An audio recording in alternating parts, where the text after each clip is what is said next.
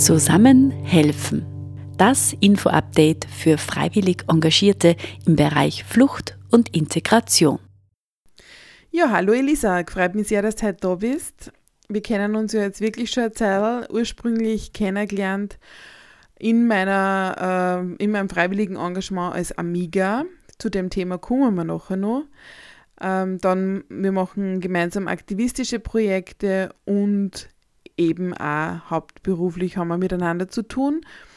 Und gerade auch deswegen, weil wir eben so viele verschiedene Sachen auch miteinander machen und weil ich einfach auch eure Arbeit kenne von SOS Menschenrechte, äh, freue ich mich total, dass du heute da bist. Und auch wenn die ganz viele Leute in Oberösterreich in dem freiwilligen Bereich äh, Integration, Flucht, Asyl kennen, ähm, würde ich dich trotzdem bitten, dass du nur kurz vorstellst. Ja. ja, danke mal für die Einladung und voll schön, dass ich die Möglichkeit äh, da heute bekomme, äh, ja, im Verein SOS Menschenrechte vorzustellen und speziell natürlich unsere freiwilligen Projekte Amigo und Amigo at Work. Ja, äh, dass mich vielleicht einige in der Szene, ich sage mal so in der äh, Flüchtlingsszene kennen, hat sicher mit dem äh, zu tun, weil ich halt schon seit 18 Jahren in diesem Bereich tätig bin. Also ich habe 2004 bei SOS Menschenrechte nach meinem Studium begonnen und ja, bin dort hängen, ich habe dort mit Diplomarbeit geschrieben und habe einfach den Verein und die Arbeit mit äh, geflüchteten Menschen ja schätzen und geliebt äh, gelernt und bin nur immer dort und bin äh, äh nur immer total happy, äh, dass ich in diesem Bereich arbeiten kann.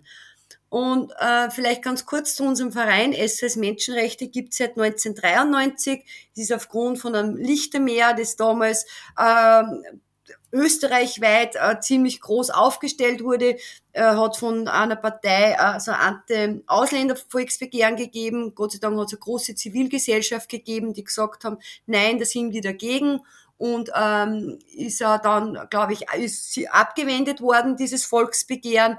Und aus diesem Lichtemeer, aus dieser Zivilbevölkerung hat sie 1993 dann unser Verein gegründet.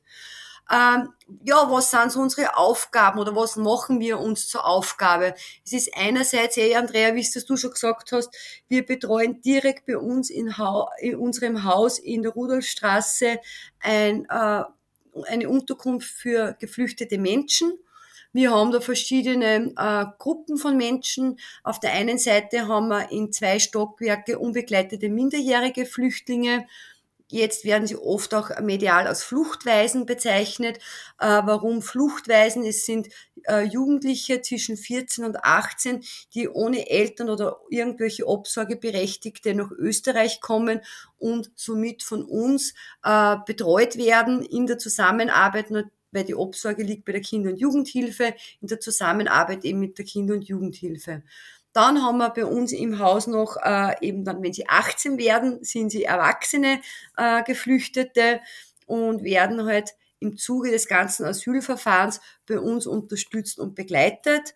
Und äh, seit 2018 haben wir ein neues Projekt im Haus, das heißt Dach über den Kopf, wo wir speziell für Menschen, die Asyl positiv bekommen haben oder einen subsidiären Schutz haben, einen leistbaren Wohnraum anbieten, weil wir einfach gemerkt haben, wir haben unser Haus ja neu saniert.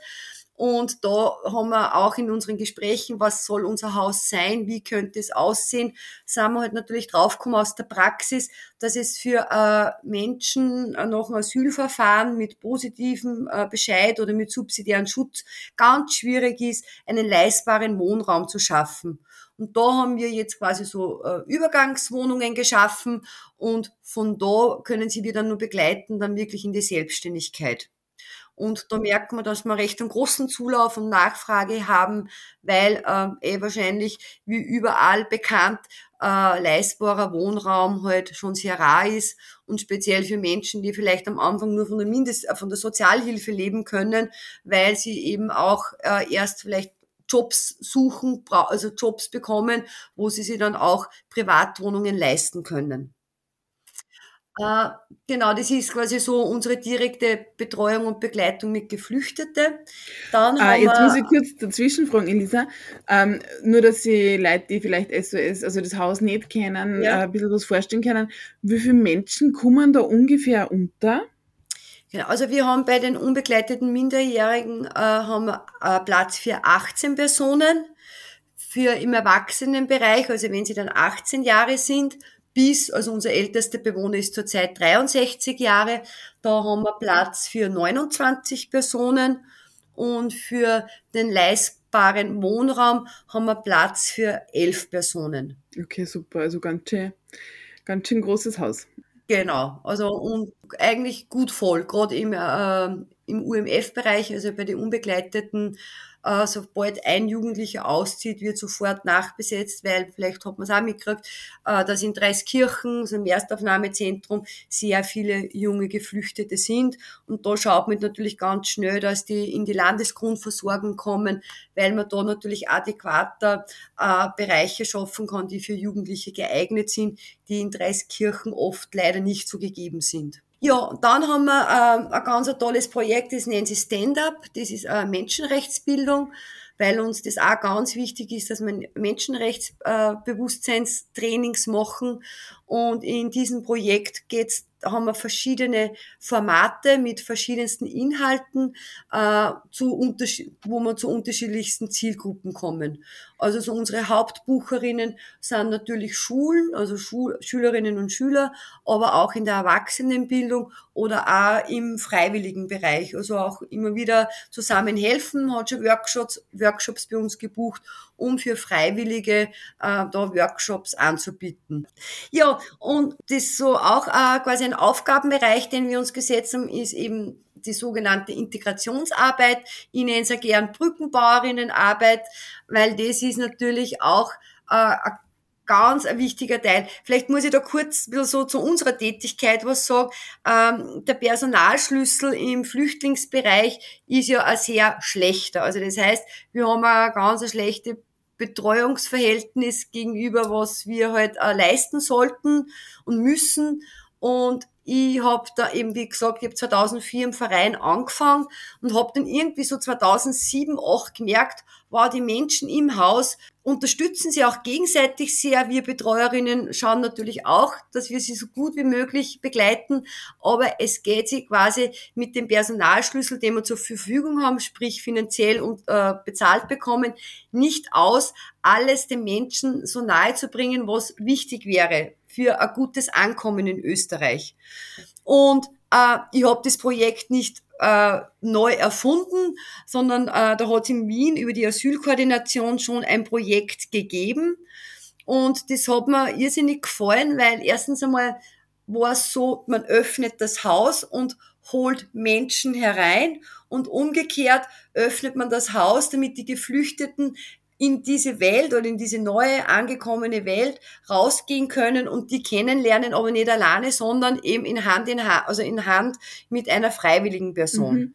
Und da war dann die Möglichkeit, 2008 hat das ULF, das ja jetzt die Zivi heißt, früher äh, war es der Verein ULF, die haben übers Ministerium, ich glaube über das Sozialministerium, ähm, ähm, eine Förderung ausgeschrieben, ein Ideenwettbewerb, so was Kassen.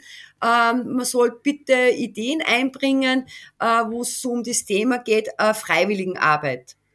Und da habe ich gleichzeitig wirklich fast das Projekt in Wien mitbekommen und mir gedacht, man, das war doch cool, wenn man das Projekt adaptiert auf unser Haus äh, und eben Freiwillige suchen, äh, ja, und Aufrufe machen, sagen, hey, wer möchte Geflüchtete im Alltag ein Stück begleiten und unterstützen? Mhm. Und das Projekt äh, haben wir dann eingereicht bei, beim ULF und über dieses Gemma hat, glaube ich, das Projekt Kassen. Ja, und siehe da, haben wir wirklich einen Zuschlag bekommen, haben quasi so eine kleine Startförderung bekommen und seit äh, 2009 ist das Projekt, äh, eben das Amigo-Projekt, äh, fixer Bestandteil bei uns im Verein.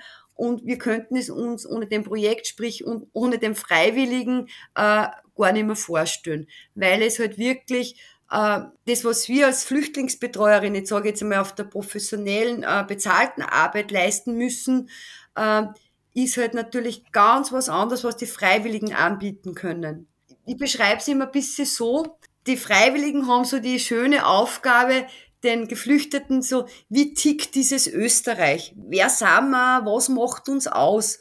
Also ich, ich habe mit dem Begriff Werte vielleicht, darum verwende ich eher dieses Ticken wir, weil Werte bin ja auch schon drauf gekommen, meine Nachbarin hat ähm, oft ganz andere Wertvorstellungen wie ich. Aber so, uns macht natürlich als Gesellschaft, äh, machen uns informelle Geschichten aus. Und das finde ich, diese Transformation, also diese Übersetzung oder das den Menschen nahezubringen, den Geflüchteten, ist eine schöne Aufgabe, natürlich auch herausfordernde, aber hat ganz viel Sinn, weil das ist was vielleicht auch viele nicht natürlich so mitbekommen. Diese Geflüchteten wollen das Land, wo sie leben, kennenlernen. Die haben so viele Fragen, also wirklich Fragen über Fragen, die wir leider nicht beantworten können, alle, weil wir die Zeit nicht haben, weil wir ja mehrere Menschen begleiten und unterstützen.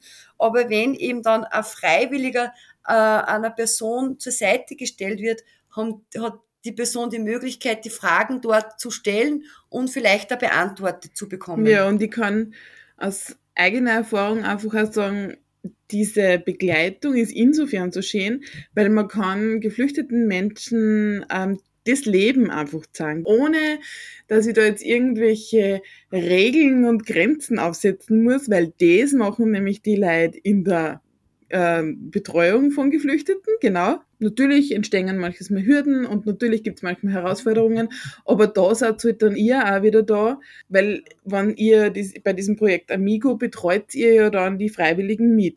Ja, vielleicht einfach nur ganz kurz, Andrea, weißt du, du gerade erwähnt hast, äh, was quasi so der Benefit oder der Output für die Geflüchteten ist, sehr groß, aber umgekehrt habe ich es natürlich von voll viel Freiwilligen auch schon gehört, die gesagt haben, wie schön ist es, dass ich da eine Person kennenlerne aus Jemen, aus Syrien, aus Afghanistan, also äh, diese Wertschätzung, ähm, die also äh, das freut mich schon immer wieder, auch diese Rückmeldung, war wie schön ist es, äh, die Möglichkeit zu bekommen. Weil die, gerade sage jetzt einmal von Afghanistan, natürlich kann ich Bücher lesen, kann Zeitungen lesen, aber wenn ich wirklich mit jemandem spricht dann oder gemeinsam koche, ja, wie was so vielleicht afghanische Traditionsküche ist, ist es natürlich ein ganz anderes Erlebnis, wie wenn ich das nur aus der Zeitung äh, oder aus einem Buch erfahre. Genau, bei uns gibt es seit Jahren nur mehr afghanischen Reis übrigens.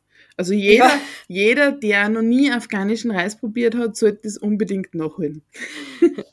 Und genau. das finde ich voll schön, dass das dann, ich nenne wirklich so eine Win-Win-Situation ist. Und natürlich die Herausforderungen sind gegeben. Das kann natürlich rein sprachlich am Anfang sein, weil natürlich ist natürlich dieses, ich möchte so schnell wie möglich Deutsch lernen, ist der große Wunsch von äh, den Geflüchteten. Und man wird so quasi als Freiwillige somit die erste äh, oder erster Deutschlehrer, Lehrerin. Also bitte jetzt aber nicht gleich, oh, Lehrerin, ich bin Lehrerin, das ist nicht so gemeint, sondern einfach, dass man da ein bisschen Unterstützung gibt, bei Basics, beim Spaziergehen, weiß ich nicht, die Brücke, das Haus, das Auto, also wirklich so im gemeinsamen Tun einfach das Deutsch äh, miteinander erlernen. Sie denken, wir schauen ja eh, dass ganz schnell Deutschkurse kommen, weil da bin ich ganz der großen und festen Überzeugung, die Sprache ist einer der wichtigsten Integrationsfaktoren und darum setzen wir das schon so bald wie möglich an. Und dann ist es halt super, wenn ich da so nur meine private Deutschlehrerin, Lehrer, Trainerin habe, wo ich mit Fragen kommen kann oder im Alltag das dann auch noch äh, quasi unterstützen kann. Und da kann es natürlich äh, durch sprachliche Barrieren einmal vielleicht zu Verwürfnissen kommen, weil man das falsch versteht, in beide Richtungen oder vielleicht die Erwartungen dann doch andere waren, auf, gibt's auch auf beide Seiten. Und da sehe ich halt mich als äh, quasi Verantwortliche für die Freiwilligen auch in diesem Bereich, äh, als Ansprechperson, wenn es da äh, wirklich was gibt, was nicht klar ist, äh, was unsicher macht, was vielleicht auch beängstigt, äh, dass ich da, da als Ansprechperson bin, um das dann auch zu besprechen und zu schauen, wie kann man äh, eben das, eine Lösung finden. Was der Vorteil ist natürlich, weil ich die Geflüchteten im Haus auch gut kenne, dass ich da vielleicht dann schneller oder ja, dass ich mir mhm. da leichter tue, eventuell äh, beim Übersetzen so, oder beim Austeitschen zu helfen. Weil oft sind es nur wirklich kleine Dinge. Aber da mag man auch nicht gleich, wenn man wenn nicht so gut kennt, gleich vor eine fahren und sagen, wie hast du das gemeint? Sondern kann man das über mich spülen oder wie bei anderen Projekten gibt es ja einige, die auch so ähm, freiwilligen Koordinatorinnen haben.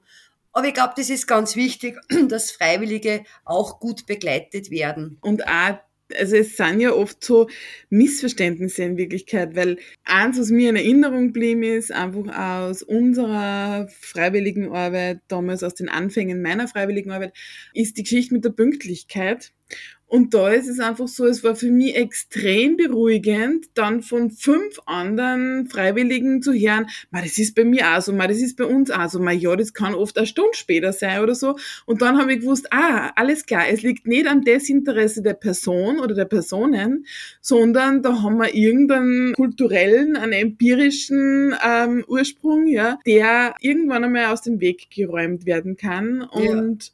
so war es dann auch ja, sind jetzt die pünktlichsten überhaupt, weil sie sich eh sowieso nie wieder trauerten spät kommen.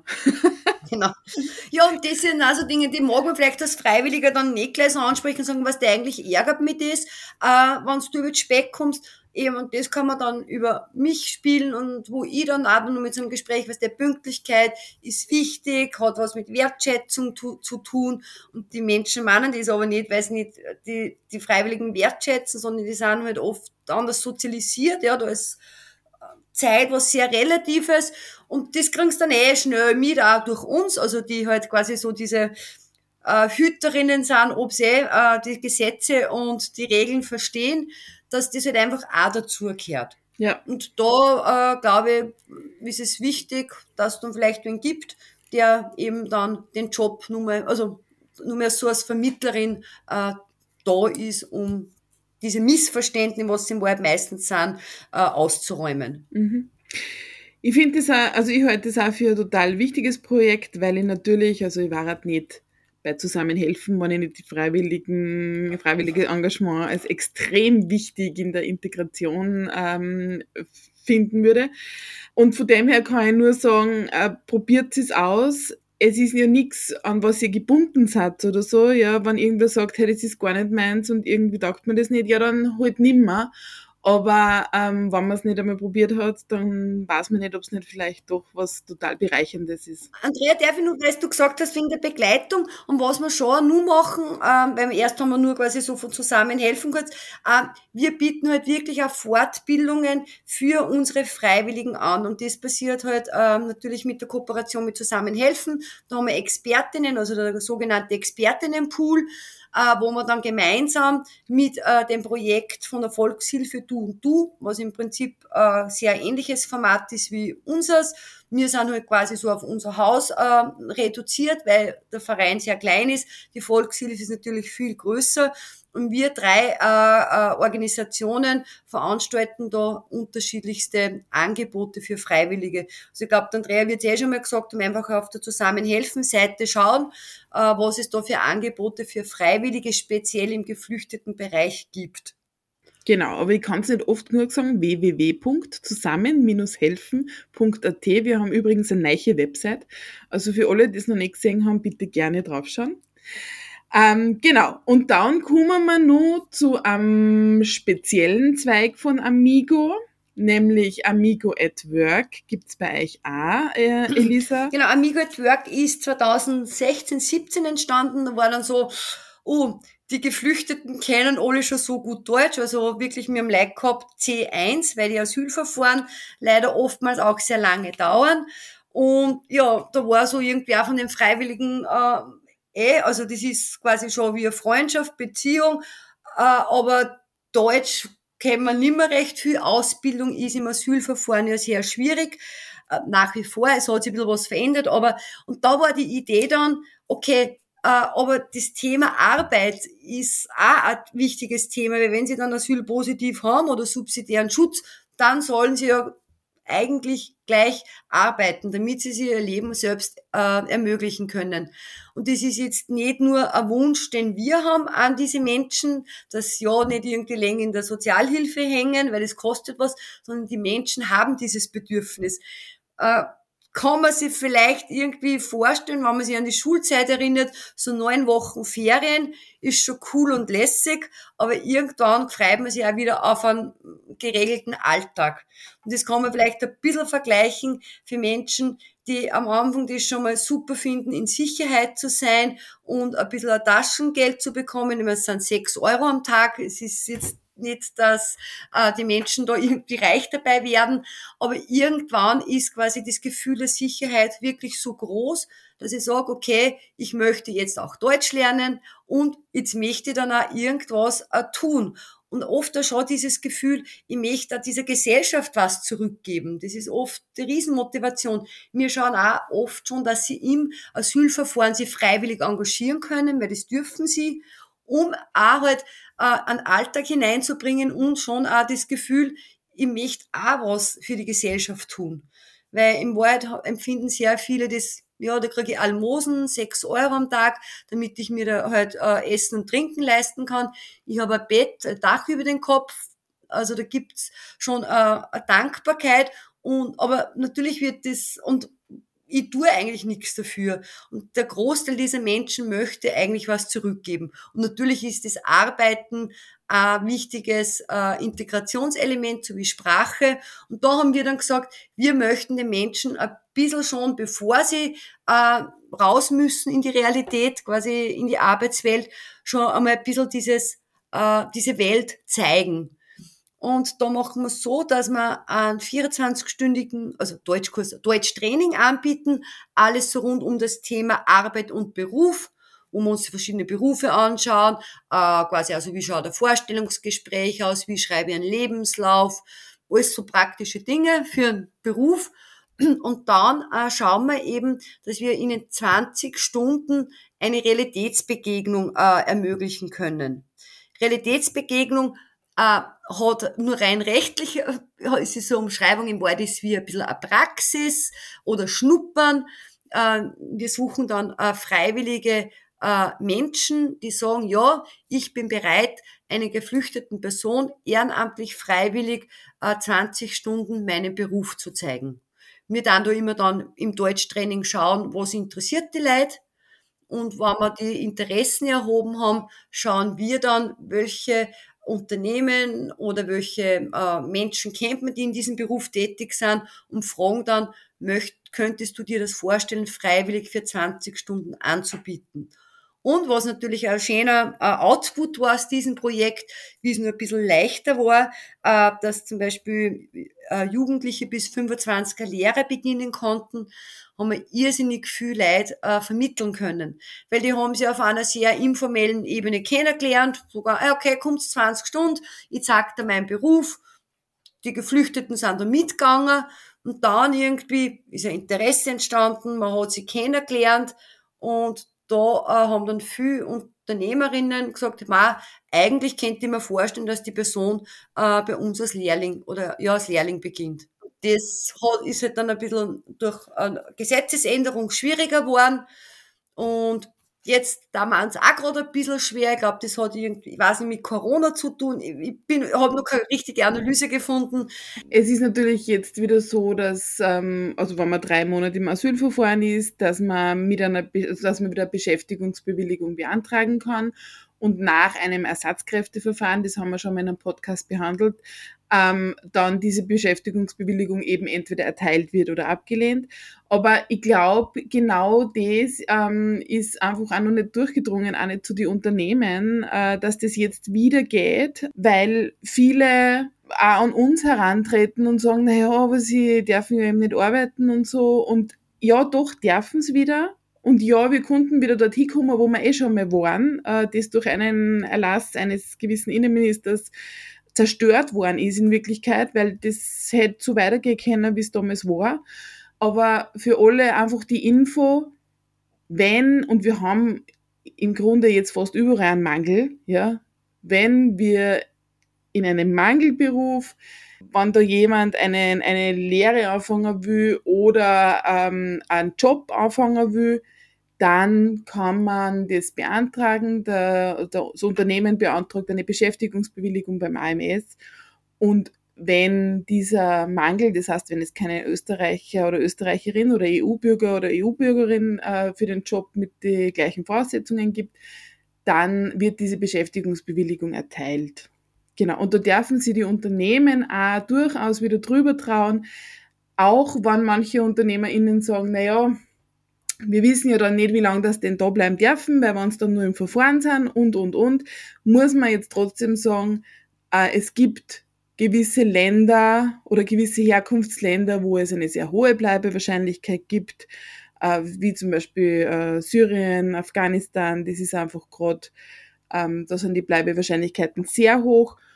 Und dann muss man aber trotzdem mal sagen, wenn jemand ähm, selbsterhaltend ist, dann ist insofern die Bleibewahrscheinlichkeit auch höher, weil die Integration höher wiegt. Genau. So viel dazu. Ja, nein, voll wichtig.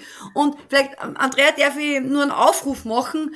Also Bitte, vielleicht jetzt, weil wir haben gerade ein Amigo äh, at Work Projekt laufen, wo ich wirklich nun ganz viel ähm, Realitätsbegegnungsorte suche, und in Wahrheit ist es so, äh, wenn sich Menschen melden und sagen, ja, hey, kann ich mir vorstellen, äh, für 20 Stunden, dass die Person bei uns im Unternehmen äh, mitgeht, mitschaut, äh, voll gern. Aber wenn vielleicht der Wunsch jetzt nicht auf der Liste steht, die Leute stehen in den Startlöchern. Also das ist, glaube ich, auch wenn der eine sagt, ich möchte gern, weiß ich nicht, als, als Krankenpfleger da mal mitgehen, das geht halt gerade auch wegen Corona recht schwer, aber wenn ich irgendeine andere Möglichkeit schaffen kann, ist das, glaube ich, stoßt das auch ein großes Interesse. Also wenn es jetzt einen Zuhörer oder Zuhörerin gibt, die sagt, wow, ja, finde ich eine coole Idee, da Menschen ein bisschen hineinschauen zu lassen und vielleicht dann sogar mehr draus. Wir würden das auch weiter begleiten, unterstützen, wenn es dazu äh, ein Dienstverhältnis kommen würde, weil da vielleicht auch ein bisschen Herausforderungen am Anfang sind aber da würden wir auch mit dem Projekt Amigo at Work unterstützen sein. Und natürlich auch äh, für Freiwillige, die äh, so eine Face-to-Face-Begleitung machen wollen im Amigo-Projekt. Weil es gibt ähm, zurzeit wieder sehr viele ähm, neu angekommene Menschen in Österreich und auch in Oberösterreich und auch bei uns im Haus, die sich über eine Begleitung, Unterstützung von äh, Freiwilligen freuen würden. Wieder auf die Homepage www.sos.at unter dem Projekt Amigo, da stehen meine Kontaktdaten oder direkt an rot, R-O-T-H, at sos.at, eine E-Mail ähm, mit, weiß ich nicht, ich habe Interesse am Amigo-Projekt, bitte melden, dann melde ich mich, dann machen wir uns einen Kennenlerntermin aus und dann auch zu sagen, wen möchte begleiten, wenn Minderjährigen oder wenn Erwachsenen oder eine Familie oder eine Einzelperson. Das gehen wir auch nochmal alles durch, welche verschiedenen äh, Unterstützungsformen das es gibt. Und ich schaue dann, ob ich ja, eine Person finde im Haus, die dann da dazu gut passen könnte und bin dann natürlich auch beim Erstgespräch oder beim ersten Kennenlernen dabei je nachdem. Also einfach einmal melden und sie vielleicht nur, mal genauere Informationen einholen. Wir würden uns sehr, sehr freuen über neue Freiwillige. Genau, und ich glaube, alle, die sich jetzt irgendwie denken, naja, vielleicht ich wollte die eh schon immer mehr machen, aber hm, ist das was für mich? Ich weiß nicht.